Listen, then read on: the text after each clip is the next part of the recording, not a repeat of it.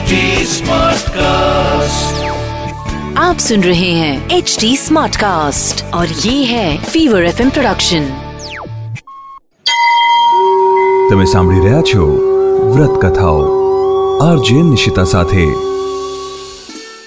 દેવશ્રયની એકાદશી અષાઢ માસની શુક્લ પક્ષની એકાદશી ધર્મરાજ યુધિષ્ઠિર બોલ્યા હે ભગવાન અષાઢ માસની શુક્લ પક્ષની એકાદશીનું નામ શું છે અને એમાં કયા દેવતાની પૂજા થાય છે?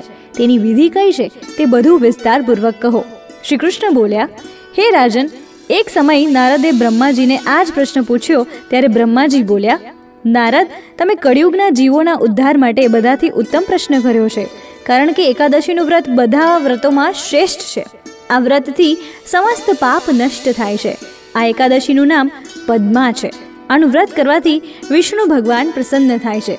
હું અહીં એક પૌરાણિક કથા કહું છું. સૂર્યવંશી માંધાતા નામનો રાજા હતો. તે સત્યવાદી, મહાન પ્રતાપી અને ચક્રવર્તી હતો. તે પોતાની પ્રજાનું પુત્રની જેમ પાલન કરતો હતો. તેની સમસ્ત પ્રજા ધન ધાન્યથી પરિપૂર્ણ હતી અને સદૈવ સુખપૂર્વક રહેતી. તેના રાજ્યમાં ક્યારેય અકાળ પડતો નહીં. એક સમયે રાજાના રાજ્યમાં ત્રણ વર્ષ સુધી વર્ષા ન થઈ. જેનાથી રાજાના રાજ્યમાં અકાળ પડ્યો અને પ્રજા અન્નની કમીના કારણે દુઃખી રહેવા લાગી. રાજ્યમાં યજ્ઞ થવા બંધ થઈ ગયા. એક દિવસ પ્રજા રાજાની પાસે જઈને પ્રાર્થના કરવા લાગી કે, હે રાજન, સમસ્ત વિશ્વની સૃષ્ટિનું મુખ્ય કારણ વર્ષા છે. તે વર્ષાના અભાવથી રાજ્યમાં અકાળ પડી ગયો છે અને પ્રજા મરી રહી છે. હે રાજન, તમે એવો કોઈ ઉપાય બતાવો કે જેનાથી લોકોના દુઃખ દૂર થાય? તેથી રાજા માંધાતા બોલ્યા, તમે લોકો ઠીક કહો છો. વર્ષાના ન થવાના કારણે જ પ્રજાએ દુઃખ ભોગવવું પડે છે. હું ઘણું જ વિચારું છું, તો પણ મને કોઈ દોષ દેખાતો નથી. તમારા લોકોના દુઃખ દૂર કરવા માટે ઘણા જ પ્રયત્ન કરું છું. આમ કહીને રાજા માંધાતા ભગવાનની પૂજા કરી થોડા મુખ્ય માણસોને લઈને વનમાં ચાલ્યા ગયા. ત્યાં તેઓ ઋષિઓના આશ્રમોમાં ફરતા ફરતા રથમાં બ્રહ્માના પુત્ર અંગીરા ઋષિના આશ્રમમાં ગયા. એ સ્થાન પર રાજા રથમાંથી ઉતર્યા અને આશ્રમમાં આવ્યા. ત્યાં મુનિ હમણાં જ નિત્યકર્મથી નિવૃત્ત થયા હતા. રાજાએ તેમને સન્મુખ પ્રણામ કર્યા અને મુનિએ તેમને આશીર્વાદ આપ્યા. પછી રાજાને કહ્યું, હે રાજન, તમે કુશળતાપૂર્વક છો? તથા તમારી પ્રજા પણ કુશળતાપૂર્વક હશે. તમે આ સ્થાન પર કેવી રીતે આવ્યા? તે કહો. રાજા બોલ્યા, હે મહર્ષિ, મારા રાજ્યમાં ત્રણ વર્ષ સુધી વર્ષા થઈ નથી. તેથી અકાળ પડી ગયો છે અને પ્રજા દુઃખ ભોગવે છે. રાજાના પાપોના પ્રભાવથી જ પ્રજાને કષ્ટ મળે છે. પરંતુ હું ધર્માનુસાર રાજ્ય કરું છું, તો પછી આ અકાળ કેવી રીતે પડી ગયો? તેની જાણ મને હજુ સુધી નથી. હવે તમે તમારી પાસે આ સંદેહની નિવૃત્તિ માટે આવ્યો છું. તમે કૃપા કરી મારા આ સંદેહને દૂર કરો અને પ્રજાના કષ્ટને દૂર કરવા કોઈક ઉપાય બતાવો. ત્યારે ઋષિ બોલ્યા, હે રાજન, આ સતયુગ બધા યુગોમાં શ્રેષ્ઠ છે. એમાં ધર્મના ચારે ચરણ સંમલિત છે. આ યુગમાં બ્રાહ્મણોને તપસ્યા કરવાની તેમજ વેદ ભણવાનો જ અધિકાર છે. પરંતુ તમારા રાજ્યમાં એક શૂદ્ર પણ તપસ્યા કરી રહ્યો છે. આ દોષના કારણે તમારા રાજ્યમાં વર્ષા થતી નથી.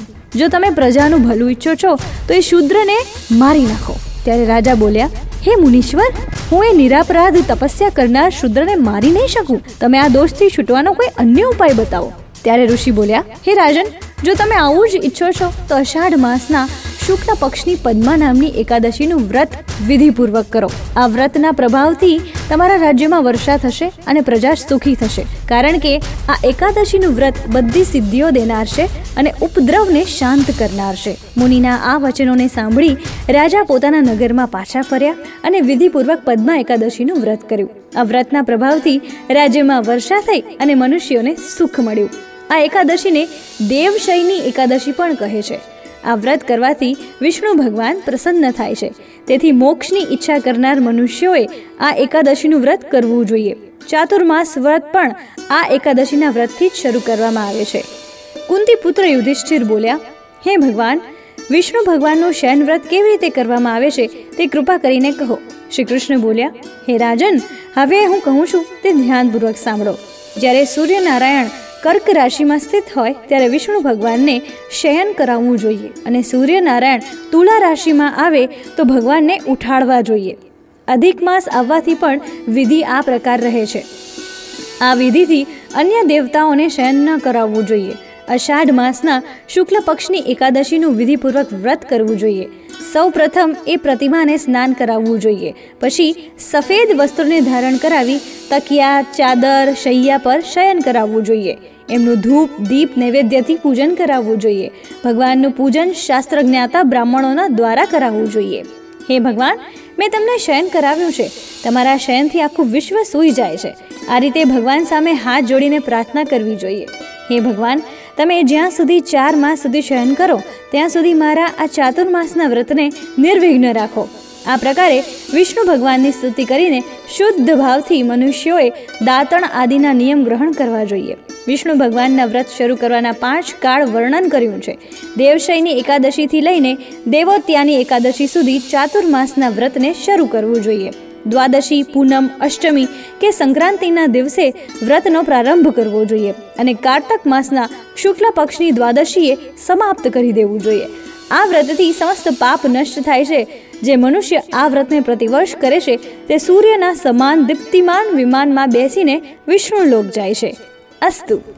અસ્તુ. આવી જ બીજી વ્રત કથાઓ તમે સાંભળી શકશો એચટી smartcast.com પર અને બીજા લીડિંગ ઓડિયો પ્લેટફોર્મ્સ પર.